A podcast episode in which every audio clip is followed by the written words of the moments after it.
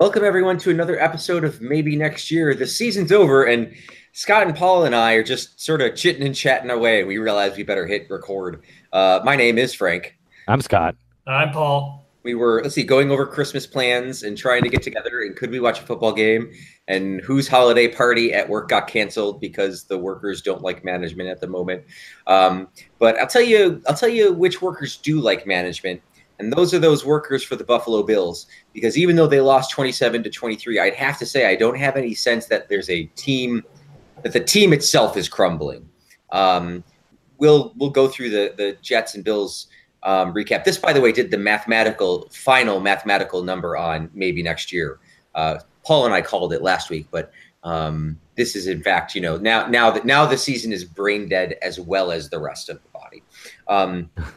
Right. So if you have a 3-week injury, you're on injured reserve right now. Right. It's done now, which we'll get to those too. Bills sitting at 4-9, which shapes up nicely for Paul. Paul gets to go first because it's shaping up nicely for his 5 or 6 win season, which he stuck to his guns even when I was saying it'd be a miracle if they won 2 or 3 games. But here we are. They lost a close game to the Jets. They lost a stupid game to the Jets. How do you want to characterize this game? I think close and stupid are both accurate. It was funny reviewing. One of the things I do to prepare notes for the podcast is I go back to the conversations I'm having on Twitter. And just to watch the gradual regression of joy from the first quarter on through the fourth quarter. In the first quarter, I was talking about what an accomplishment it would be if they could – put the Jets away pretty much by halftime or halfway through the third quarter or so, and that would really cement them as a better team. And instead, the exact opposite of that happened, and they just totally looked really, really bad. And this is – I will start with the pessimism, because I was, as Frank noted on Twitter, I was just full of pessimism after the game. I think what aggravated me about this game is I kind of looked at the Bills to now as a team that I felt was mediocre. Closing in on mediocre. I legitimately thought this could be a 6-7 win team. This as the season progressed, I thought this could be a 6 or 7 win team this year. They've got winnable games here. They've got winnable games there. The reason it hit me a bit is because this game, they're just bad. And that's why this game I found to be as discouraging as it was to me, because we didn't see a lot of positives. Other than some good stuff from Josh Allen, which we'll talk about, but we also saw Sam Darnold lead a game-winning TD drive while Allen's attempt ended with an interception. And I just had this concern, like, watching the game, I'm thinking, are there too many holes to fill in to be a contender next year? You looked at how substandard this offensive line is. Deion Dawkins is the only one who had a positive grade on Sunday's game. He still gave up a brutal, costly sack at one point, though there was only his pressure he gave up all game, but still, that was a bad spot to give it up in. You had Zay Jones elevated to officially the number 1 receiver role and then vanishes and turns into Zay 2K17 with his drops and bad routes and everything else he was doing. You had the copious amounts of penalties that we saw during the course of this game as you hear the penalty siren going off in the background as I discuss them. So it was really a frustrating game to watch because this was a team they just dismantled weeks before.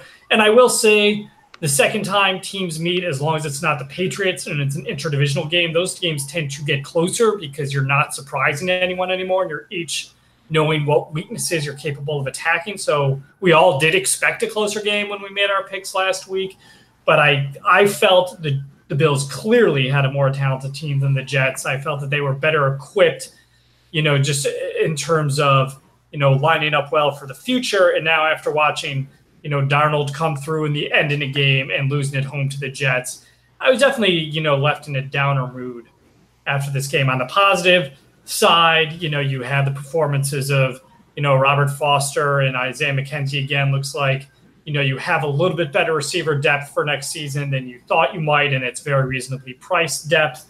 The defense, again, I was disappointed that the only times they seemed to give up big plays or sniffing yards were when it mattered most, including Zay Jones, who had a really tough game. So that was discouraging to me. But otherwise, the defense played very well. They need to get more of a pass rush. That was feeble. So that, they mentioned none of the 4 that they've signed in the offseason or during the season, which would be the Phillips brothers, Jordan Harrison, and Murphy and Ludulele, did anything in terms of pressuring the quarterback. It was all the original four of Hughes, Alexander, Lawson, and Williams. So, you know, that was disappointing. But otherwise, you know, the linebacking core played well before Milano died. And then, you know, he's alive. He's alive. And then Tre' White, you know, was good up until the, you know, last quarter, which is unfortunately when he needed most.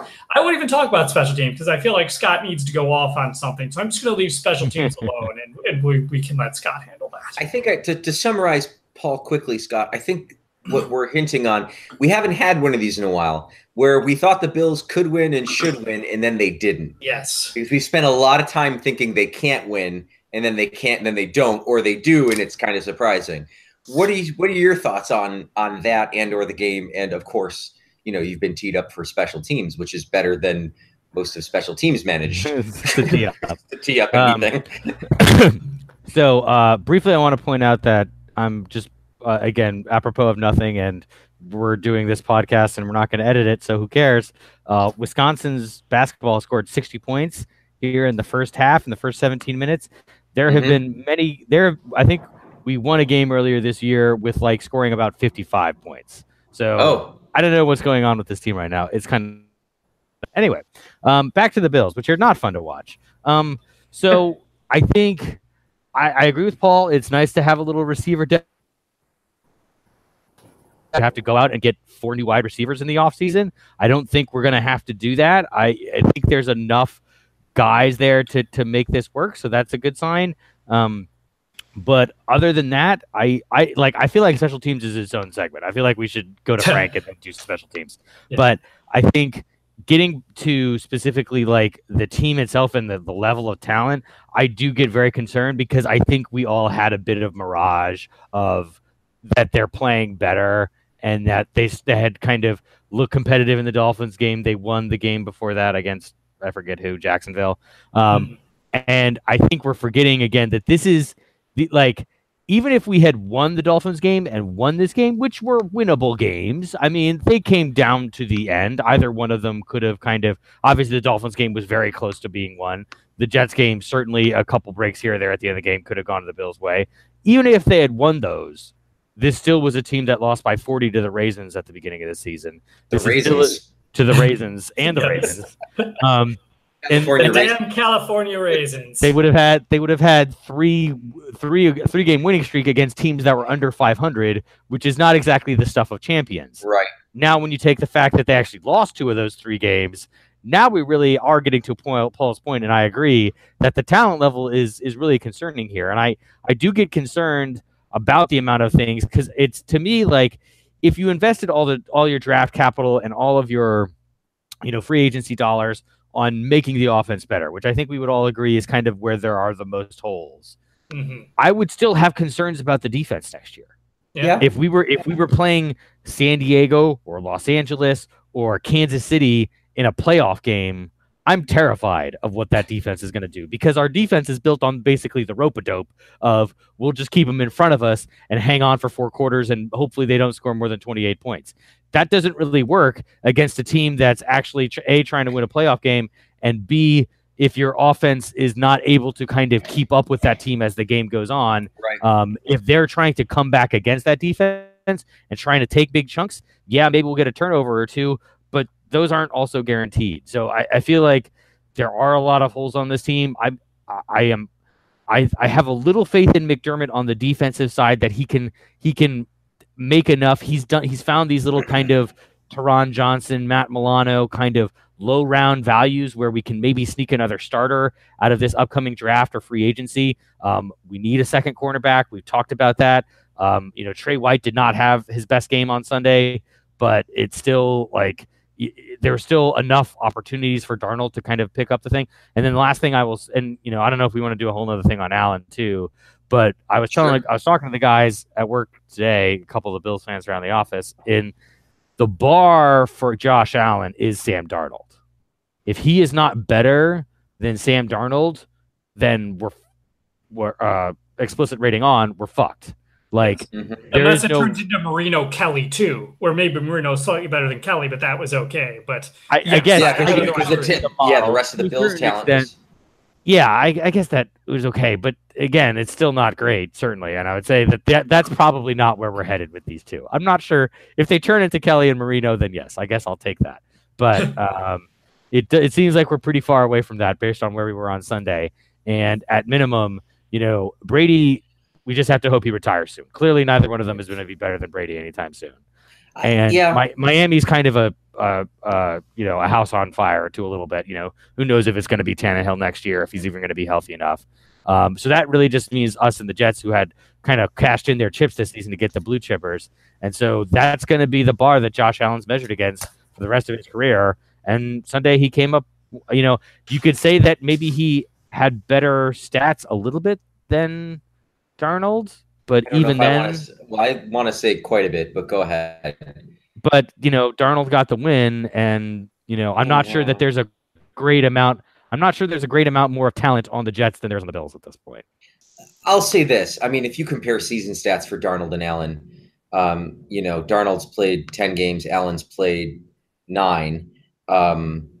You know, certainly Darnold has more passing yards, slightly better completion percentage at 55%. You know, 12 touchdowns to 15 interceptions, though. I mean, he's thrown 15 interceptions. Yeah. Allen's thrown 9. I can't even. Yeah, 5 touchdowns to 9. So neither one of them's doing great. The difference, of course, and some of the conversation about Allen is about his ability to run. And I don't know. I said this on Twitter. I know that there's like a urgency amongst like all the mini GMs and coaches out there to say, well, we really need him to stay in the pocket and pass. I don't need him to stay in the pocket and pass right now. I don't need him to do that. There are no receivers on this team. I am happy for him to just run and get yards. It's hard to argue with a guy who can run for, like, I think he's averaging like 8 yards a carry. You know, he's, you know, more than 100 yards per game in back-to-back games. And so it's hard to turn down those yards if they're there.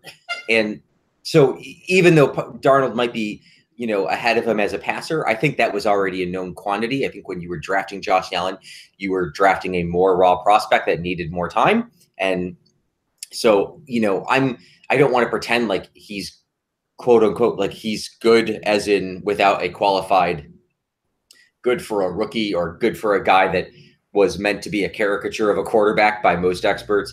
You know, he's still a qualified good to me. He's not unqualified good, but I'm happy with where he's at. And I don't have reason to think he definitely will get better, but I also don't have reason to think he definitely won't get better and that other talent around him won't help him.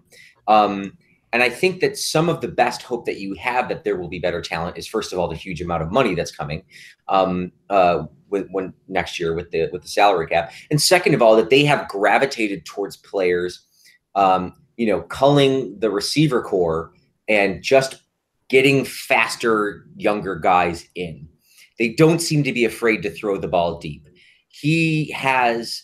In fact, to emphasize your point there, Frank, I believe Josh Allen leads the league in terms of average yards in the air per throw. So he's throwing deeper than anyone else. And you know, and I can hear people saying now, and they're right, and he's not completing a lot of those passes. And even if you adjust for his drops, he's still kind of down there.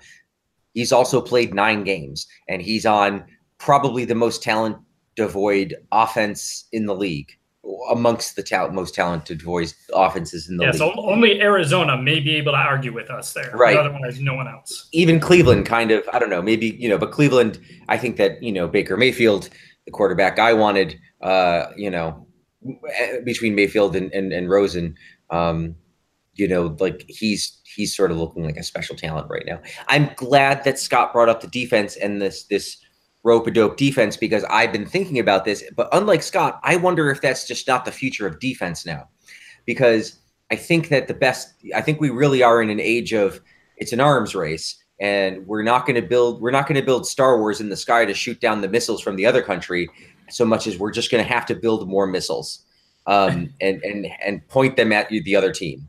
And the idea is your defense then, if you accept the fact that you're in an unprecedented offensive era of football, you have to like necessarily accept that part of that means defenses aren't as good as they used to be.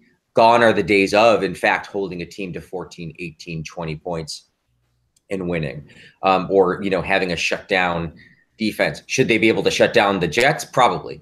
But, you know, if you're in that game with Kansas City, you better, I think your best bet is to have a defense that is looking to create turnovers, because you're not going to be able to stop them all day. You simply just, the rules are set up such that the talent, even if it's equal, it's never going to be fair to the defense, because we as human beings and football fans want to see scoring, and that's what the league has built itself towards. So you're going to have to build a defense that does something different, that accepts that, okay, we're going to give up yards, we're going to try and limit points, and more importantly, we're going to try and make turnovers.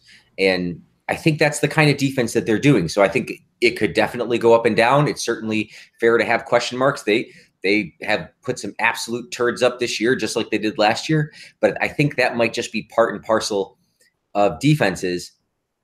And if the approach to the wide receivers this year, getting faster, getting guys who work with Allen is the idea, and you're looking to actually score more points, then maybe it'll work. That's a lot of maybes. That's a lot of stuff down the field. So we don't have to, you know, argue about whether that is the case or isn't the case right now. The game to me was frustrating.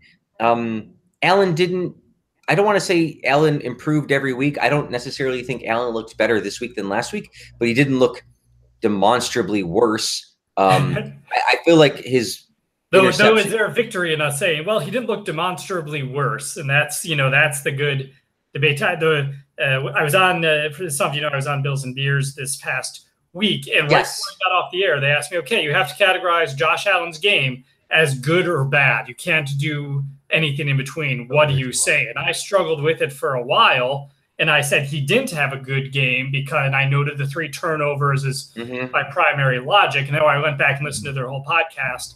They were really dropping F-bombs in this debate. They were throwing each other's throat on whether it was a good or bad game. So it's kind of interesting. Like, it wasn't really either good or bad. You know, it was right. You know, the question is you post, Frank, and then I'll shut up. Now you continue is, you know, is he going to continue making this progression? And is this, you know, was this part of the progression, or was this a bad game? Yes, and I want to put it this way, and then we'll move on. I weigh myself every day. Every morning I weigh myself in the morning, because if I don't, then I just forget to, and then I end up, like, you know, much heavier than I want to be. And what you have to do when you weigh yourself every day, this ties in, is realize that, you know, between water weight and what you ate last night and when the last time you pooped was, it's going to go up. Even if you're on a steady down, even if you're losing weight, even if you're going in the direction you want to go, it's going to have a little bit of variance from day to day. It's going to go up a little, it's going to go down a little, then it's going to go up a little more, but a little, not as much as last time, and then down a little more. And so in that way, that's why I don't really care if Josh Allen, like on Sunday, had a better game than he did the Sunday before, because the idea is that improvement isn't a straight line anyway. It's going to go up and down a little. There's going to be variance. And the real question is, by the end of the year and then into next year, can we figure out, you know, who this guy is? But that certainly is a question mark. I don't want to close the book on it any more than I want to open the book on it. It's just the book is there, and it's sitting the way it's sitting, and it can sit there a little bit longer, especially now that the season's over. And thank you. I hope we talked before the show. You said you had a nice time on Bills with Beers. We're very happy that they had us, and we'd like to thank all 3 of their listeners that came over from that podcast to this podcast. So right. And we got a 4th one during this podcast. So there you go. Yeah. So we're just, you know, expanding the base, guys. Yeah. Anyway, can we let's 3 stars this game and get that out of here. We did ignore special teams, and as much as I want to ignore special teams, we should talk about special teams. Right. Really? Okay. I mean, terrible. None of us want to, but it's one of those where there's kind of an obligation because they're terrible, and Danny Crossman's going to lose his job at the end of the year. Like, end of the story. All right, that's Frank's analysis. Scott, where's your? I know. I mean, okay, so. I have a question then, Frank. How much do you put of it on McDermott for hiring a bunch of, and Bean for bringing a bunch of guys who play special teams only, and the team still being this bad on special teams? I put a fair amount of it, like whatever the fair amount is. Like, I don't know. To me, special team, look, they've had some issues with special teams, right? We can definitely say, like, losing the punter to injury and then replacing him, I think that has affected the kicking game because he's the holder. And, you know, that's one tiny part of it. But I don't know, like special teams, how do I want to say this? If they had a better offense, special teams wouldn't matter as much. That's what I want. I want them to have a good offense, because then if they have a good offense, the special teams don't matter as much. Well, that's true. But when the defense is in a position where, okay, good luck, you're going to go out and start this drive. By the way, they're at our 7, and it will be 1st and goal when you take the field, as happened to them during the game on. Yeah, that's an exceptional circumstance, even for this terrible special teams. They still managed to kick the ball down the field more often than not. And you're going to miss less field goals if you're taking less field goals because you're scoring more touchdowns. So, like, on the list of, you know what? I guess I'm being pissy on this, and I'm sorry. Let me put it this way. This makes for good broadcasting. We can be as pissy as we want. Like, did special teams cost them this game? Sure. Let's just say it did. Did special teams cost them last week? Sure. Is special teams going to cost them the Super Bowl season? 25? Maybe. No.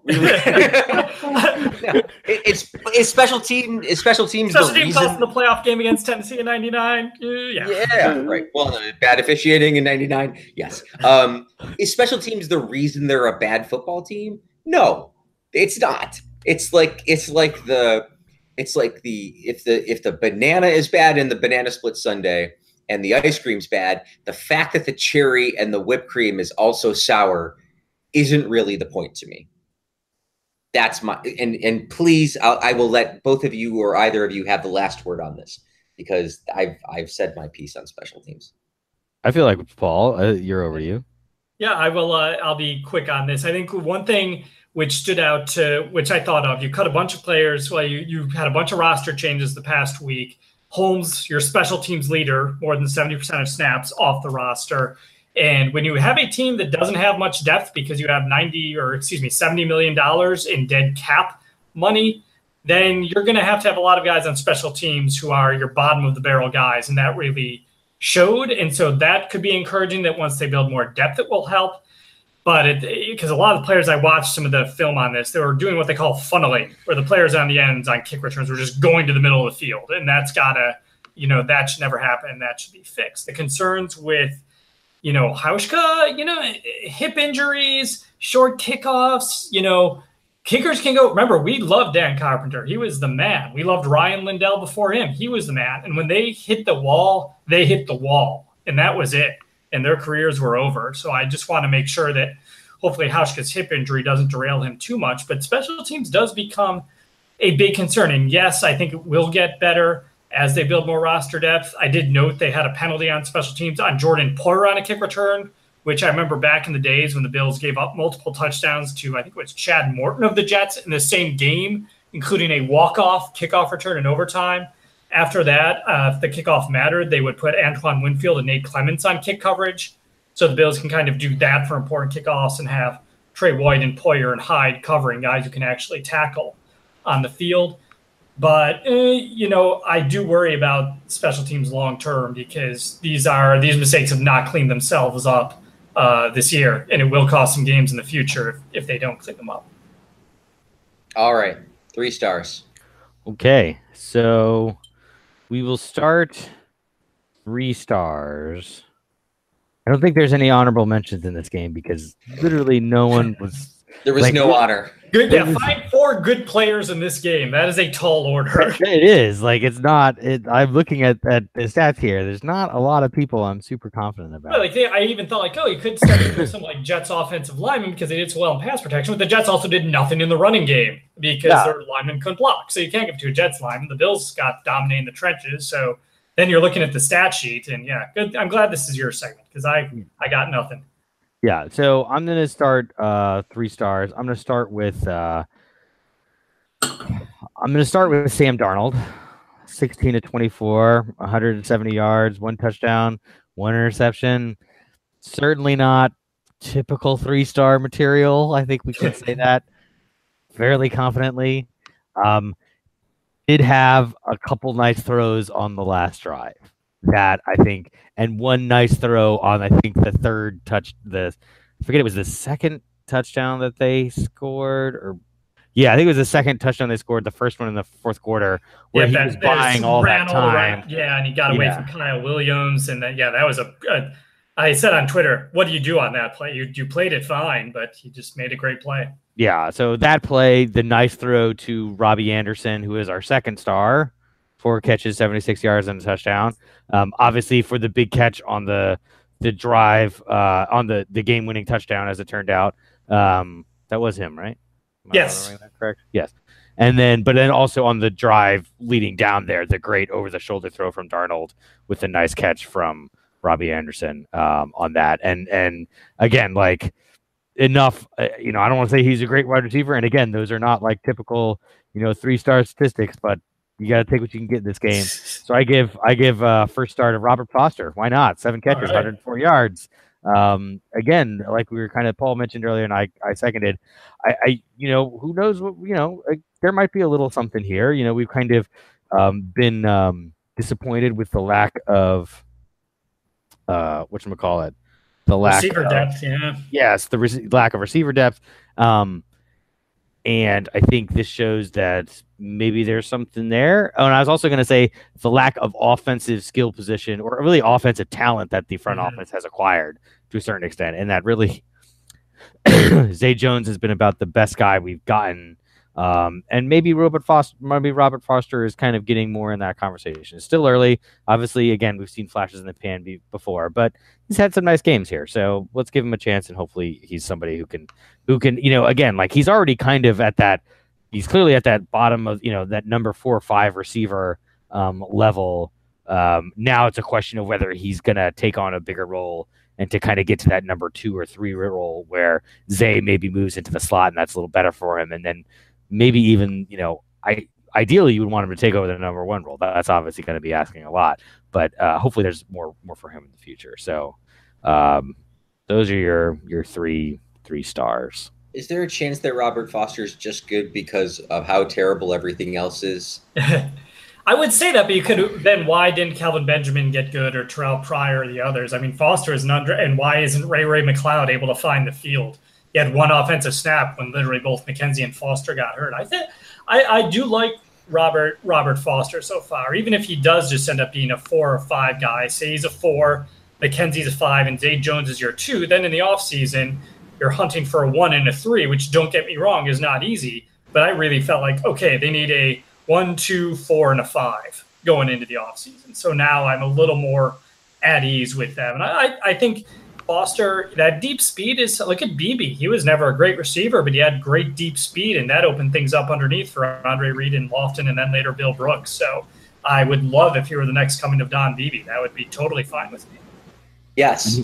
He was a talented guy too. Like, out of high school, He was a high recruit, and then went to Alabama, and then obviously good receivers in Alabama that he was there, playing under Julio Jones, Calvin Ridley, Amari Cooper, all guys who had been, obviously first-round draft picks, big names in the NFL at this point. So getting playing time behind those guys is not easy anyway.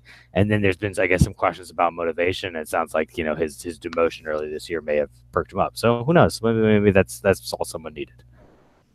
Quick update for you. Patrick Mahomes, touchdowns 43, interceptions 11. Does that count tonight where he's thrown for 2 touchdowns? No. So 4,300 yards. I know, because he's on my fantasy team, and I enjoyed every one of them. I won't name drop the Twitter person that tweeted at me a list of reasons how we didn't know Josh Allen wasn't going to be as good as Patrick Mahomes. Not going to say that, but someone on there gave me a lot of grief for pointing out how terrible it was that we passed on Patrick Mahomes. It's pretty terrible that we passed on. This is a good. Mahomes. I have a series of discussions. It could be good off-season discussions, and the Mahomes one is a good one, because you think on the one side, Mahomes, look what he's doing. He's got 9 of 14 tonight for 2 touchdowns to add to what Frank just said. But he had a year to sit back and learn the system from the simultaneously underrated and overrated Alex Smith. And, then he gets Andy Reid in his corner to help him out. And he has a ton of talent around him. They can cut Kareem Hunt, and then Williams comes out tonight and already has 48 yards receiving alone. And the Bills just don't have that kind of talent. And a first-round pick the next year, so how to leverage to get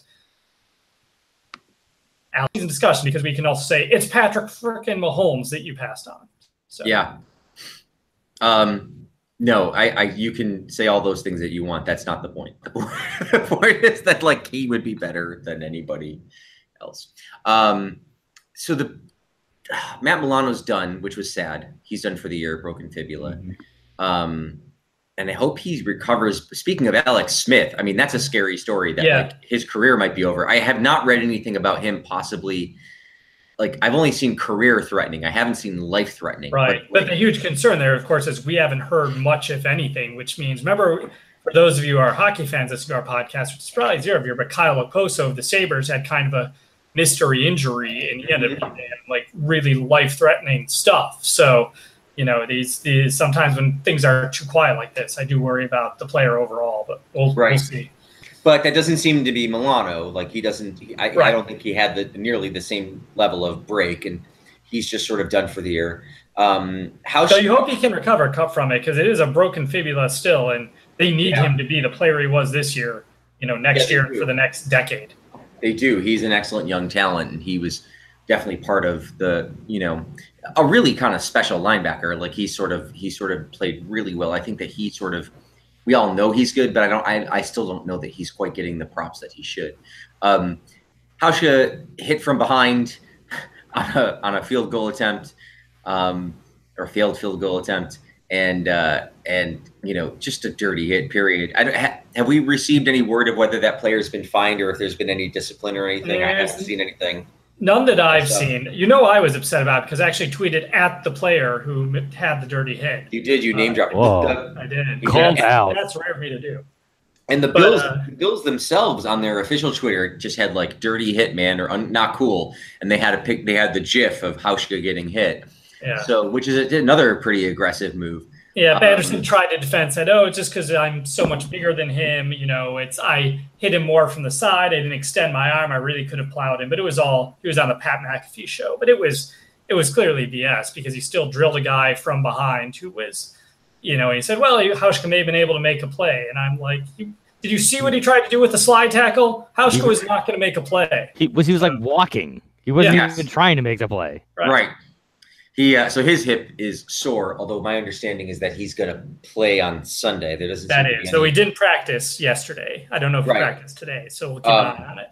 But I think earlier, look, it's Thursday. As of this recording, it's Thursday. You need a kicker in here now if he's not going to play. So I feel like that he's going to – who knows? Maybe they'll be more aggressive on offense, and it'll be kind of fun for us, you know, in an experimental way.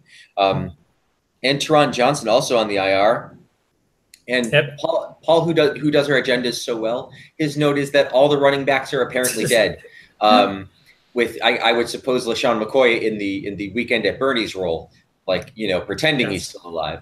But you know, I think that's basically how he's functioned this year. I think it's really Jonathan Silverman and another guy like hoisting LeSean McCoy through holes, and that's why he's only getting like 1 or 2 yards carry. It's a pretty. It's a pretty tough, and we should talk about it now. I mean, it's here. Yeah. How much is this O-line? How much is him? Obviously, it's probably some of both. But you know, then you look at Chris Ivory, who's been effective. It's not really fair to compare Allen to him because Allen's in a different position when he runs. He's generally there's an open field, and he just takes advantage of the yardage that's in front of him. Versus, you know, McCoy's never going to have that. He had one excellent run against the Jets, and really that's been it through 13 weeks. But the only other note, and then we'll turn to Scott on this, is that, you know, Bean has been clear or in his statements that, you know, McCoy is part of the future next year, and he plans on being here. Which, you know, nice vote of confidence for a guy who's having a tough year. What do you think of that, Scott? And what do you think of this? I don't know how we can. I mean, I'll steal one of Frank's talking points. In the modern NFL, I don't know how you can spend the kind of money that we're spending on a running back. even as one as talented as LeSean McCoy. I mean, I think you're taking a risk when you do that. I think we had some nice years with him, and he's a great player. You know, I don't want to call him a definite Hall of Famer, but he's certainly on the borderline. He's up there in the career yardage numbers. He's a great player. He's a very, you know, in his prime, there's, you know, there was, I'm not sure there was a better running back in the league, but at the same time, this is not, we're not seeing the A game. We're not seeing what we saw before. There's a lot of shake. There's not as much bake. I don't know if that's a thing, but I'm going to make it a thing. Like, it's not the proof is not in the pudding. This, the what is the thing that rises? The yeast. I know, these are all sounding like the dessert. Masturbation double entendre term. Oh, the souffle. The souffle is not rising. Like, that's the issue. So I don't know. Unapproved. This is a ridiculous catch by Keenan Allen. If you guys aren't watching right now. Yeah, but I got the game on. It was ridiculous. So I'm not sure. So both of those reasons, and then the third reason of, again, I get worried about the culture thing, where I'm worried that Bean and McDermott are making decisions based off the fact that LeSean McCoy is a, I don't call him a good guy, a guy who they like having on the team because he says the right things in the locker room, or because he practices well. I mean, I'm not sure that I'm when they start talking about things like that in those kind of they're very rare. I feel like to give any kind of, I mean, admittedly they get asked about McCoy more than probably other guys because he is LeSean McCoy, but I don't hear them talking about that like other players to a certain extent. And so it's a little concerning that, like, they don't say that about, you know, who, you know, other guys. Certainly guys, if you look around at who's been on the team long enough, it has not been that many guys who are around as long as LeSean has at this point. So I think it's concerning that they feel like they're committed to him. Could there be a role for him on the team next year? Maybe. I don't want to say this is entirely on him, but I would also say they just did it again. I think the thing is I think it is partly on him. There could be a role for him as in like a scat back kind of role where he's catching the ball out of a backfield a lot. I think that would be valuable and useful. I'm not sure that we need to pay someone what we're going to be paying him next year. Unfortunately, I don't have his cap number in front of me. I pulled it up for you. Yeah. The good news is next year is his last year under contract. Right. His base salary is 6.175. His signing bonus is 2.65. It says the 2019 post-June 1 dead cap number is 2.625.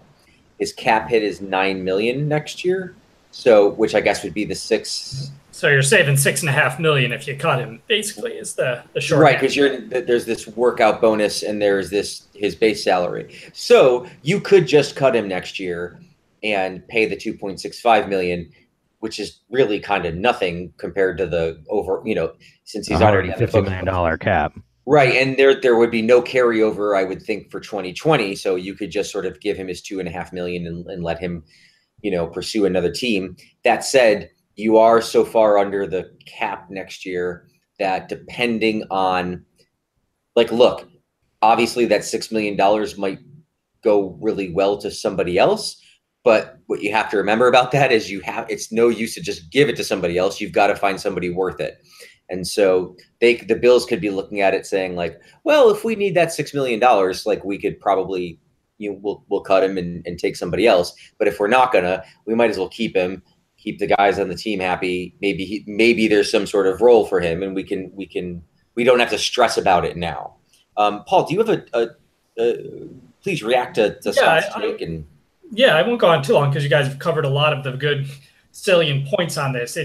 It's a good time, and we've talked about discussing this for weeks, and this seemed like a good week to do it. And I vacillated on this for weeks. Like, there's some weeks I think, oh, he's done, and then the next week he'll make some plays. I'm like, oh, he's still got that burst. And on the plus side for McCoy, he had a great catch in the open field against Miami, shaked and baked a guy, which Scott knows he's lost a bit of the bake this year, but he did both and got to the sideline before the 2-minute warning. So he's still able to make guys miss in open space. The Bills, by every metric, are the worst offensive line in terms of run opening up and in the run game in terms of opening up gaps. You've unanticipatedly lost 2 Pro Bowl interior linemen in the offseason. You know, that's going to hurt.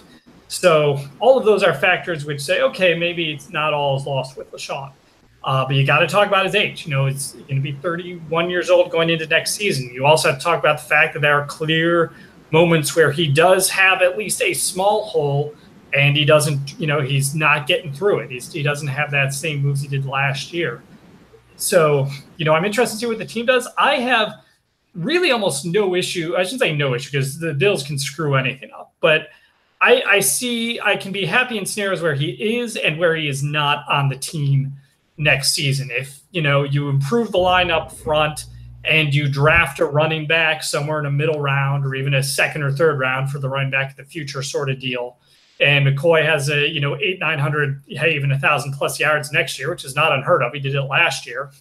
You know, then I'm okay with having him on the roster, and the cap hit, well, bad is not a big deal because it's really the last year of it, and the Bills have a ton of cap space next year. On the other side, if they want to, and I mentioned Le'Veon Bell, which I think is not a ridiculous idea, but I think it's a bad idea if the Bills were to pursue Bell. You know, that's an option if they want to try and get a superstar. If you're going to go get someone in the offseason who you think is going to be your starter next year, you can have McCoy on the team and keep him for depth, and I'm fine with it. You can also say this saves us $6.5 million a month, so let's move on from him. I do think he's probably a step. The question is how much of one, and I think we're not really going to know until the offensive line gets better. So, hey, we may never actually find out. Yeah, for me, Le'Veon Bell, I already feel like we're too invested in running back, and so – to me, like the idea of pursuing him, I'd rather just, you know, much like we have with wide receivers this year, explore just cheap options. Like, honestly, like if they take a second or third round pick and use it on a running back, I'm okay with that. I don't hate that idea next year. I don't want them to, you know, take 6th overall, but I feel like that there's so much, you know, fast. And they need receivers and they need linemen too. So right, and I think definitely want to see it 6th overall. Yeah, and I think your value at running back is in pass catching now anyway. It's not, you know, otherwise you can get Chris Ivory to do a halfway decent job for you, and you know pull him literally off the Jets scrap heap. So I'd rather do like that at running back for a little while rather than go and chase Le'Veon Bell, who undoubtedly is very good, especially when he wants to play, but. You know, also there, like to me, there's almost no chance that Le'Veon Bell is a, you know, quote unquote McDermott type of player. So there is that as well. It seems like that's a tough sell. Yeah. Yeah. Yeah. And okay, do we feel comfortable with that conference? Do we want to go to Facebook and Twitter and this day in Bill's history? Yeah, I think we covered a lot of the McCoy stuff, and I think we hit all the high points. I think it'll be one of those that's going to seep into our discussion every week based on how he's played the previous week, or in this case, if he's played the previous week. I was looking, and it doesn't seem that there is a difference in the pre and post June 1 thing for McCoy because all of his money is due next year anyway. Right. So, although sometimes over the cap does update it later on, so there might be a difference, but we just don't see it. But we'll find out. I was reading their article briefly about how that works, and I, to be honest, I didn't read it closely enough, but it doesn't seem like it would really. The point is, like, next year's the last year you're paying LeSean McCoy either way. Scott did the fancy thing on Facebook where you make a picture and then write in the picture, and I don't know how you do that, but I'm very impressed with your tech savvy, Scott, for giving us the picture wording post that he asked, you know, should the Bills just run a read option with Josh Allen? And Brian says it does take advantage of his most mobility. So yes, for the rest of the season, but he wouldn't want it to see it as a gimmick for the rest of the year. If you'd like to, or for the rest of the, you know, their tenure in Buffalo rather, if you would like to engage with Brian on Facebook and our other awesome Facebookers, you can go to facebook.com/BBillsMNY. That's BBILLSMNY. And you can, you know, add that. You can like our page and follow it. And we post our podcast there and little comments and pictures. And we just have a grand old time. And that's that. Twitter.com/BBillsMNY is where you can engage with Paul during the game and sometimes during the week. So did you have anything worth sharing?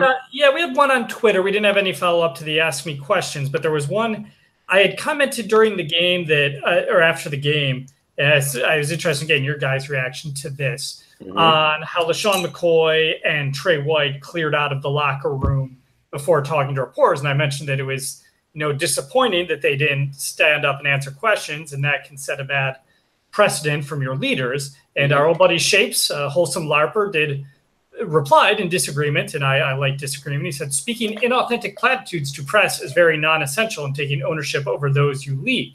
You lead by performing, and an absence of performance by being authentic to those directly affected in your organization behind closed doors. Now, I responded to that. You know, there's merit in that point. However, I disagree, as one of the things players must navigate is the scrutiny of being a pro athlete and how much that affects your mindset and in turn your performance. As such, you need leaders who embody accountability and own up on bad days. So this is just kind of a long-winded way of asking, were you guys, am I a little overreacting to the fact that I'm not happy with White and McCoy for skipping the post-game conversations, or do you think it's like, bah, it happens some weeks? To me, you sound a little like you might be on your porch looking at kids on the lawn. I don't know that you've actually stood up and yelled at them to get off the lawn yet, but you're no. But I'm saying it with my glare at the very. You got a real stink guy here. He's glanced over at the cane. That's kind of lying askance on the rocking chair. And he's looking it up. They had bad days, and they certainly probably should have spoken, because typically you don't speak to everybody every week. I'd be more concerned I'm more concerned when you do the half-assed. I'm more concerned when you do a half-assed interview. Right, I'm just the TO. I'm just going with the plays that are called, sort of. That kind of thing is really bad. I'd be more concerned if, you know, look, Tre' White is an excellent cornerback, and he had a bad quarter, and he's a rookie, and so I think he's allowed to second year. He had that last year. Remember, he had a bad game last year. Yeah, against the Bengals. Yeah. And he sort of got really angry and came back and was like super emotional about it. And so I think that that's kind of how he deals with his bad games. And I'm not too worried about it so long as he keeps having good games and doesn't hurt other people, myself. But Scott, I mean, if you want to, you know, I don't have a, I mean, obviously this is not something to super get bent out of shape about, but I do want to, I would say, to me, it's tough to take any one stance, any one incident, out of too much context. If it was a regular thing where our highest paid and best players were not going in front of the media to talk about what happened during the game, I feel like I would start getting a little concerned about exactly, you know, like, again, I don't feel like, you know, part of me does kind of, I don't want to, it feels weird to say it, but because obviously, like, I don't watch, I don't pay the tickets. I kind of watch here and there. I do pay for NFL Game Pass, so I guess, or we do. Or you bought a couple shirts. Yeah, exactly. So I'm not like a super fan, but I feel like there are people out there who do want to know like what's going on with the team, and they didn't have to, you know, they're not a, not to like get super downer. I'll try and find a slightly less down example. Like they're not the cop who has to go back to the police station and explain, oh yeah, that armed robber, I let him get away. He beat me to the corner. He jumped over a fence. By the time I got over the fence, he got away. So that guy might go out there and rob somebody else, guys. I kind of blew it. So sorry. Like, that's a tough conversation to have. I didn't play the football game well today. Let's just, you know, that's something that we can all kind of understand and deal with. And if you're not, you know, I think it lacks I don't want to say lacks maturity, but it lacks a little bit of perspective about the importance of what's going on. And I understand it's very important for them, and they get paid a lot of money to do that. But the part of the reason they get paid money to do it is because they are operating in this pressure-filled, media-rich environment, and they have a role to play in that on a kind of big level.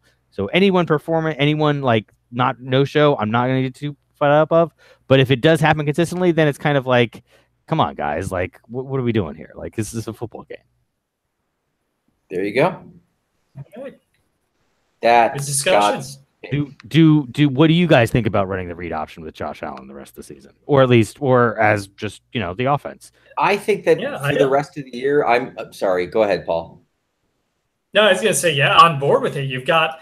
you know, you not only that, not only do you have the fake inside to McCoy, do read option, you've got McKenzie who can be a part of that as well. Yeah. So that's helpful. You've got that third threat element between McCoy, Allen, and McKenzie. I seriously considered putting in there, let's just run the Army triple option. Let's just run wing back. Like, let's go full, that'd be fun. Whole 9 yards. Like, at this point, that'd be really kind of fun. I'd like to see that. Just for a little bit. At this point, that is sort of the offense for running. It's just that we're not calling it that because it is Josh Allen running 10 plays. It's 20 handoffs, and then a bunch of. Admittedly, we do throw it more than Army and Navy do, but there's a bunch of kind of 50% completion rate on some moderate and deep long passes. Like that's basically their offense. I am 4 yards and whatever gets them. And so I really like I made clear earlier, I until there's a reason for him not to run, I don't really care that he's running more than passing. I don't. So the injury thing is not it for you. Well, from what I understand, that there is no discernible difference between running quarterbacks and pocket passing quarterbacks getting injured. Like they get smashed in, like his position gets smashed all the time anyway. So, you know, you're right, liable to. Yeah, I mean, that if he weren't scrambling and running and then getting hit, he'd just be getting sacked anyway. He'd still be getting hit just behind the line of scrimmage. I guess I can understand the intuitive thought that you don't want him to get used to the idea of bailing on a play, because I think ultimately that probably will hurt you. But he's not just taking off and running. He is running to get himself open and throw a lot too. And when there's 10 or 15 yards in front of you, like that's fine. Like then you should be taking that. You should always take 10 to 15 yards. You know, like maybe if you'd stuck with it, you'd have a chance for 25 yards passing, but like take the 15 yards now. Like that's a lot. That's a big chunk. So, I mean, I guess I would quibble with you there, because I feel like if you're designing an offense that is supposed to have some sophistication to it, you are setting things up. You are trying to cash in on certain plays and certain looks and things. And if you're not letting those things play out, then you're not you've lost the opportunity cost, because if you building, it's like when you do the dive with the jet sweep motion, at some point you hit him with that jet sweep motion because you set him up the whole game for it, and you need to cash in on that. Otherwise, the effectiveness of all those 2 and 3 yard up the guts with just the motion behind it isn't as big.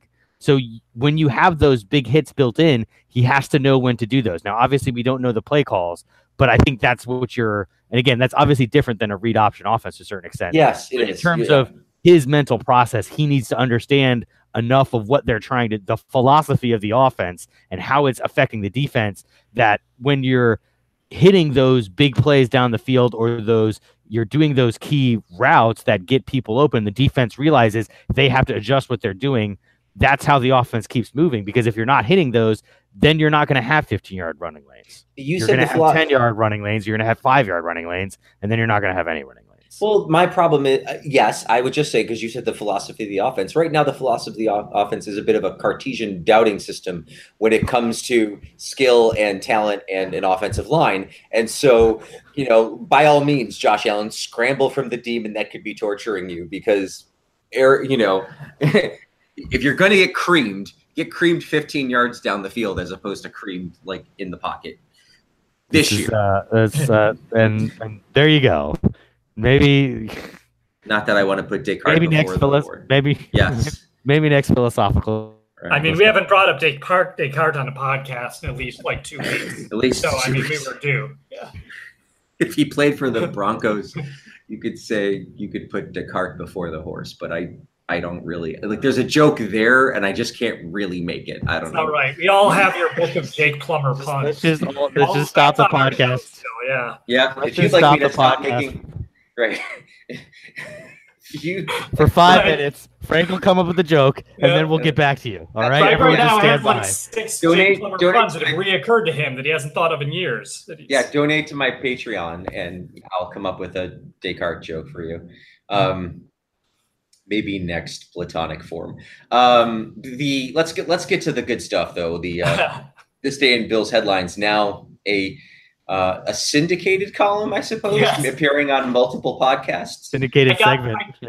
I got the same royalties from Dills and Beers as I do from you guys That's good. On that podcast. So that makes me feel better. So all right, let's knock right into this day in Bills headlines. We've got looks like nine, maybe even 10. So this should be good. We'll move it along, and I think again we'll start off easy with the most recent and work our way to the harder one. So I don't want to say this one is easy, but I think you guys can get this one. All right, so we're going to go back to 2017, December 13th of 2017. Blank takes over starting weak side linebacker role for Bills. Says Leslie Frazier, we inserted him in the starting lineup Sunday, and he did a terrific job. We plan on, barring anything happening this week in practice, him starting against our next opponent, Miami. Is that Matt Milano? Matt Milano, well done. Right, in chorus. Yep. So that's credit to each of you. So this one, okay, this was a game back in 2015. The Eagles beat the Bills 23-20 on a Caleb Sturgis game-winning field goal with 3 minutes left. The challenge on this, I'm going to say, just go ahead, just both of you together, name any 5 players in this game who had played or would play for the other team at some point. And if you think that's too much of a challenge, asking for 5 players is less than half of the players that you could name. Wow, okay. So Ronald Darby, Darby is 1. Kiko Alonso. Kiko Alonso is 2. LeSean McCoy. LeSean McCoy is 3. Jordan Matthews. Jordan Matthews is 4. And what was that, Scott? Jason Peters. Jason Peters is 5. You guys just knocked that out of the park really quickly. Who else is it? Here are the other 6. Two Bills were hurt and did not play. But I'm counting them anyway. Nigel Bradham and Ron Brooks. Okay. Yeah. And then long snapper John Dornbos. You probably don't remember. Oh, you do remember that. Oh, absolutely. I think he's a Wisconsin guy, if I'm not mistaken. Leodis McKelvin, of course. Oh. Yeah, that's right. Corey Graham, who's still with the Eagles to this day. Wow. Okay. And I think the one that I didn't know before I went into this, Cedric Thornton, who played for the Bills last season at points. Was one that, it might have even been earlier this season he was with the team. So basically, 11 their entire secondary is basically. Yes. This was what happens when, because remember, it's the Jim Schwartz connection. He's like, I'm going to take Brooks and Bradham and Graham and trade for Darby. And, that'll be good. I remember that, All right, well done. 2014, injured Bills safety blank out versus Packers. Says he has 47 tackles, 3 picks, and 1 forced fumble in 11 starts this season. 2014. So you're looking for an injured Bills safety. And I will give you the, not even a hint so much as a stall technique for you guys to maybe come upon a name. Because he was hurt, Bakari Rambo started this game and had the best game of his career, bar none, where he intercepted Rodgers twice. That's right. I remember that. Yeah. So who was the original safety though? Yeah. Who did he Wally Pipp? This is a name that you'll know the name for sure, but he's not one of those top of mind guys that comes up when you think of the safety position, even though I think he was on the team for at least 4 years, maybe more. This is way after Jabrari Greer. Yep. Coach Greer. God, I felt like I almost had like a Bills. He currently plays. Oh, shocking! He currently plays for the Carolina Panthers. Of course, they all end up being Panthers or Eagles at some point. Played with the Bills from 2011 through 2014, 4 years. Then went to Tennessee. Now with Carolina. 2014, Tennessee. Oh man, I remember a big highlight where he picked up. All right, my last clue, and then I'll just give you the answer. He had a big fumble recovery, I remember, against the Patriots, which he just picked up at like the 20. Sam Adams. That was a good guy. Sorry. It was Denoris Searcy. Denoris Searcy, yes. He was there forever, and I never thought about it. Yeah. Yeah. All right. We're all role players, Denoris. Don't take any of that. You're the Duke Williams of your year, 2014. All right, 2012. This one will be tough. This one would be tougher, but his name came up last week, so let's see if you can get it. 2012. Just call him inactive blank. Blank said this has been the most frustrating season of his career. The Bills are paying him $1.7 million this season to be the third-string quarterback to carry a clipboard. This Sunday in Toronto, he'll almost surely be inactive against his former team, the Seahawks. Matt Flynn?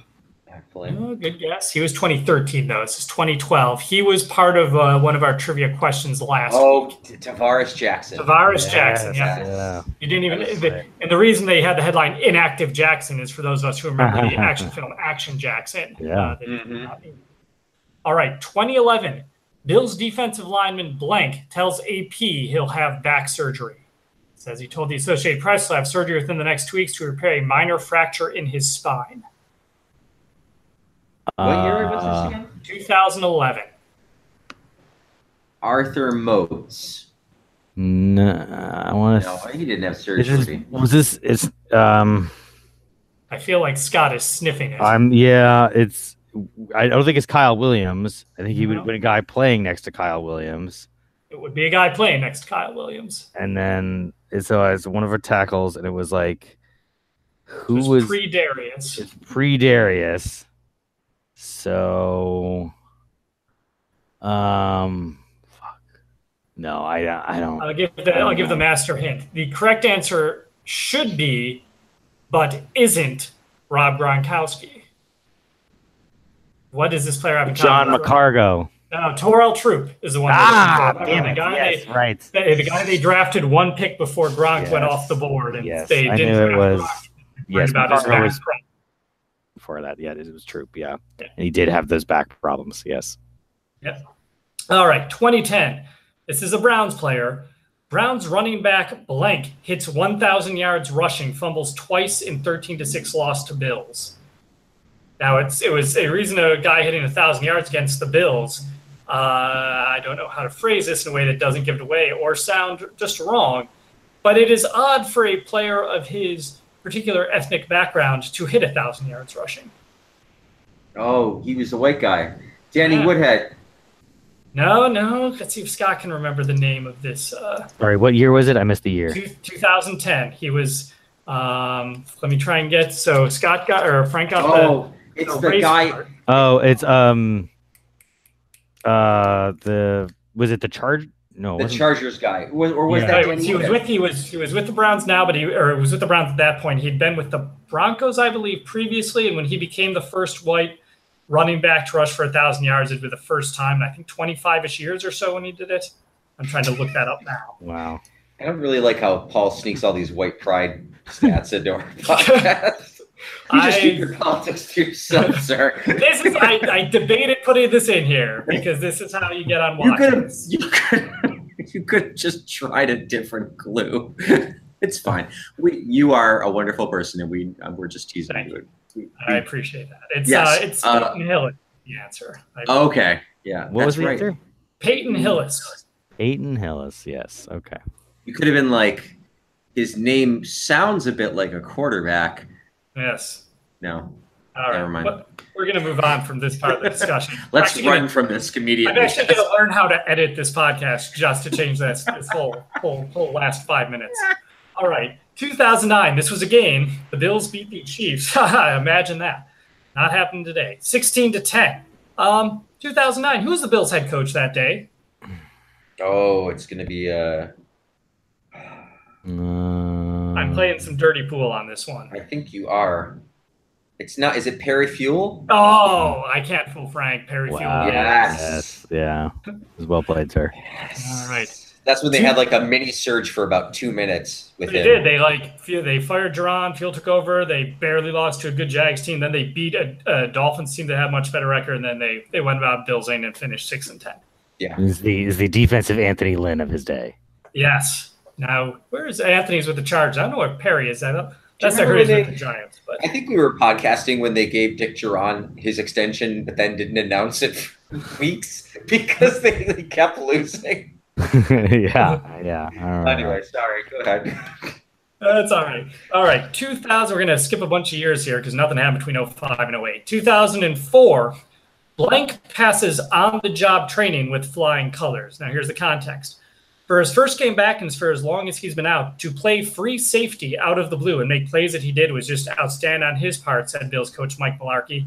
Not just his play, but him on the field is a big factor for our defense. And this was the day where the Bills held the Browns to 26 yards total the entire game.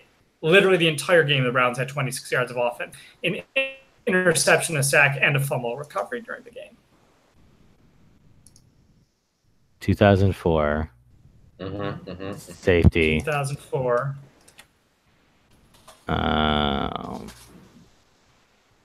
Is the Dante Whitner. He is currently the executive vice president of football operations for the NFL. Yes. Troy Vincent. Troy Vincent. There you go. That was there. Because he was a big union labor guy. Yes. Yeah.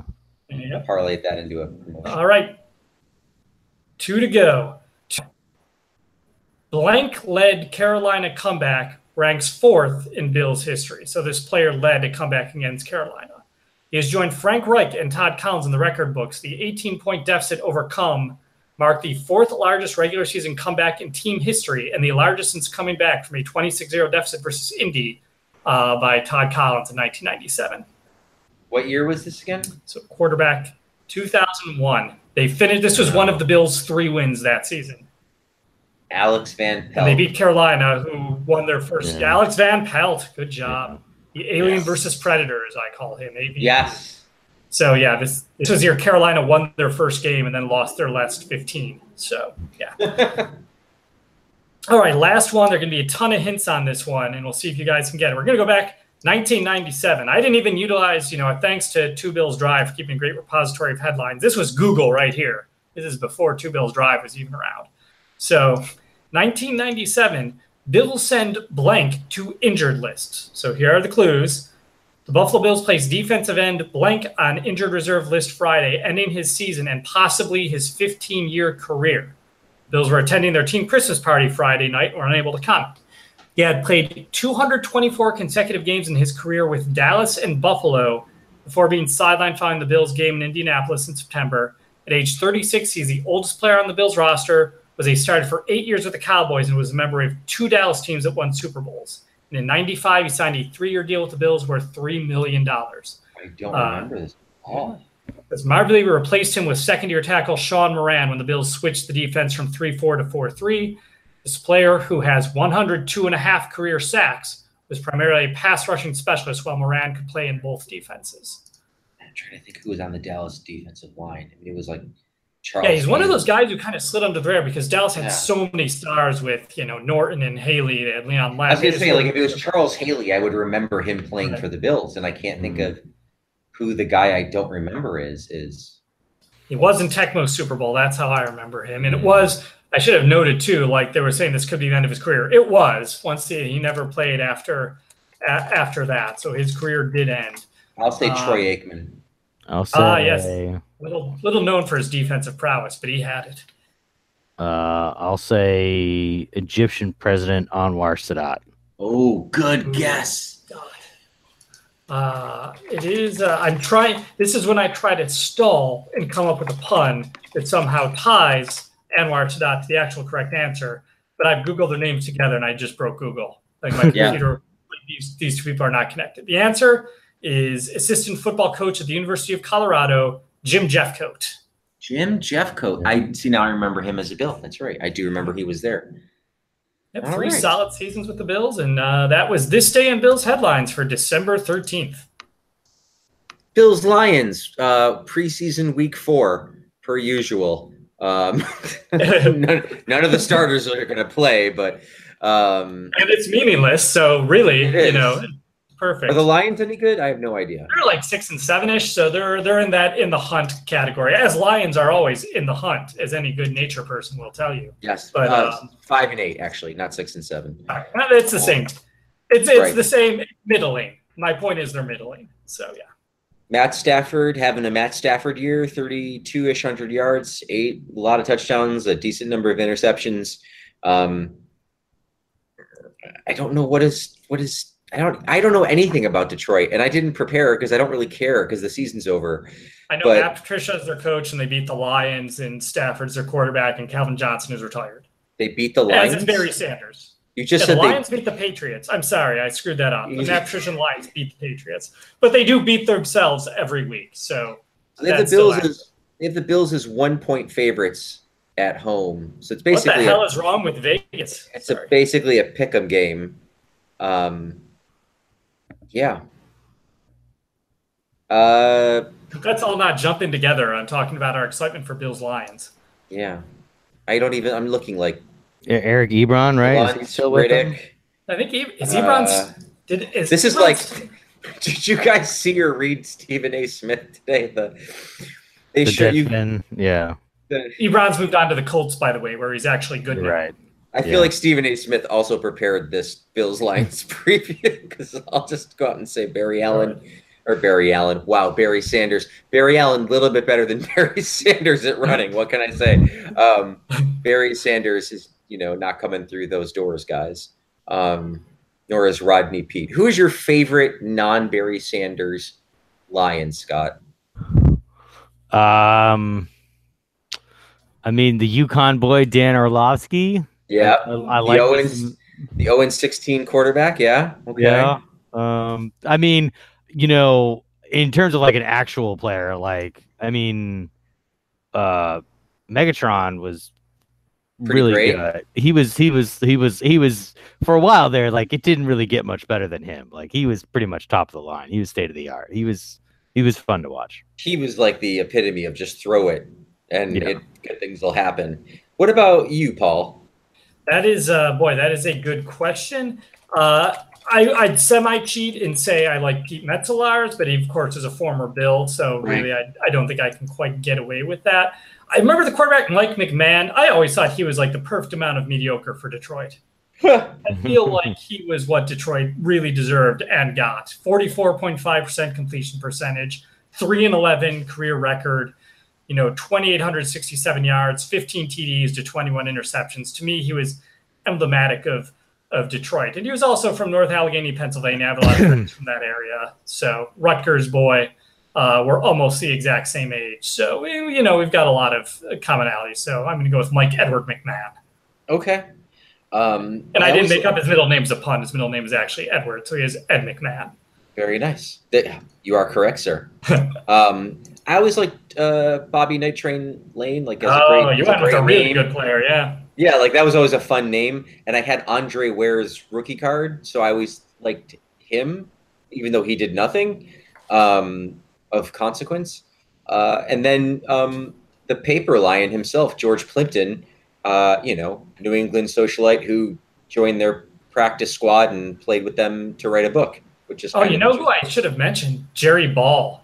I feel like if the Bills had him, they would have won the Super Bowl instead of Jeff Wright at nose tackle, but oh, wow. That's how close it was. Yep.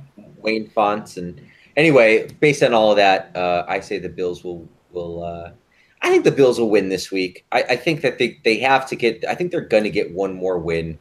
And I don't know where else it's going to come other than this week. This is of all the meaningless games to win, this is the most meaningless. It's an NFC North team at home. So, I'll take the Bills 16-13 over the Lions. I will also take the Bills. 20-18